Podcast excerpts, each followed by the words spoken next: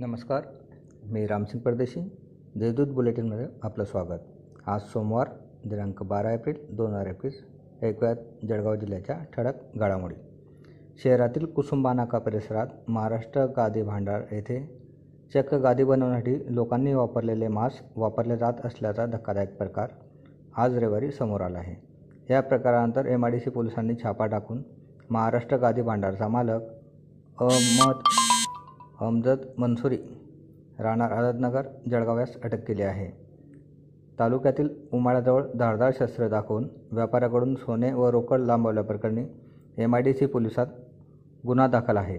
या गुन्ह्यात नऊ महिन्यांपासून फरार संशयित अजय सुदाम भिल राहणार नशिराबाद रोड उमाळा तालुका जळगाव यास आज रविवारी सकाळी स्थानिक गुन्हे शाखेच्या पथकाने उमाळा येथे जंगलातून अटक केली आहे.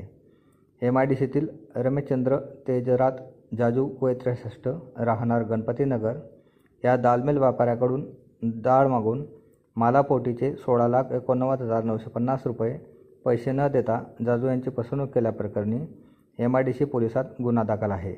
यात संशयात संशयितांनी विविध मोबाईल तसेच नंबर वेगवेगळ्या नावे गुन्हा करताना वापरल्याने गुन्ह्यात आरोपींची संख्या वाढली आहे.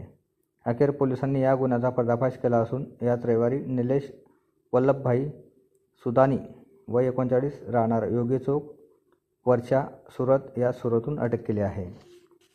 व्हॉट्सअपवर उपरोधित स्टेटस ठेवल्याप्रकरणी चौगुले प्लॉट परिसरात सारवान व शिंदे या दोन गटात वाद होऊन वादातून गोळीबार झाल्याची घटना रविवारी दुपारी साडेचार वाजेच्या सुमारास घडली. यावेळी तुफान दखलफेक झाली. शिंदे गटाकडून झालेल्या या गोळीबारादरम्यान सारवान गटातील विक्रम सारवान हा जखमी झाला असून त्याच्या तोंडाला गोळी चाटून गेल्याने तो बालंबाल बचावला आहे. दरम्यान या दोन्ही गटात यापूर्वीचे काही जुने वाद असल्याची माहिती समोर आली आहे. जळगाव जिल्ह्यात रविवारी एक हजार एकशे सदुसष्ट रुग्ण आढळून आले असून आतापर्यंत एक लाख एक हजार आठशे आठ रुग्ण संख्या झाली आहे. दिवसभरात सतरा बाधित रुग्णांचा मृत्यू झाला असून एक हजार एकशे सोळा रुग्ण कोरोनामुक्त झाले आहेत.